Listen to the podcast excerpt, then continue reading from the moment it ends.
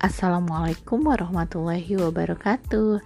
Halo Bunda Cekatan Perkenalkan nama saya Asia Mufliha dari IP Karawang. Kali ini saya ingin sharing mengenai Bagaimana cara mengenalkan literasi keuangan pada anak Ternyata literasi keuangan pada anak tidak hanya sekedar mengenalkan uang sebagai alat tukar, tetapi juga mengajarkan anak mana yang merupakan keinginan dan mana yang merupakan kebutuhan.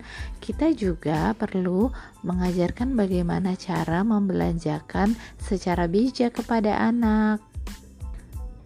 Pengenalan literasi keuangan ini sudah bisa kita lakukan sejak anak memasuki usia PAUD atau sekitar usia 3 sampai 5 tahun. Selain itu, diharapkan dengan mengetahui litera mengajarkan dan mengetahui literasi finansial pada anak sejak dini, anak menjadi lebih cakap dalam mengatur keuangan di masa depannya.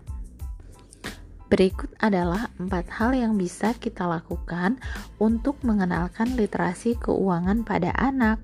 Yang pertama, kita kenalkan fungsi uang pada anak. Uang adalah alat tukar. Dengan uang, kita bisa membeli barang-barang, bisa berupa susu, makanan, dan lain sebagainya. Dua, jika anak sudah mulai mengenal angka, maka kita mulai kenalkan anak nominal yang tertera di dalam uang, mulai dari pecahan 100, 500, 1000, 2000, 5000, sampai 100.000. Yang ketiga, agar anak lebih tertanam lagi tentang literasi keuangan, kita bisa bermain role play seperti berpura-pura sedang berbelanja, ibu menjadi pembeli dan anak menjadi penjual.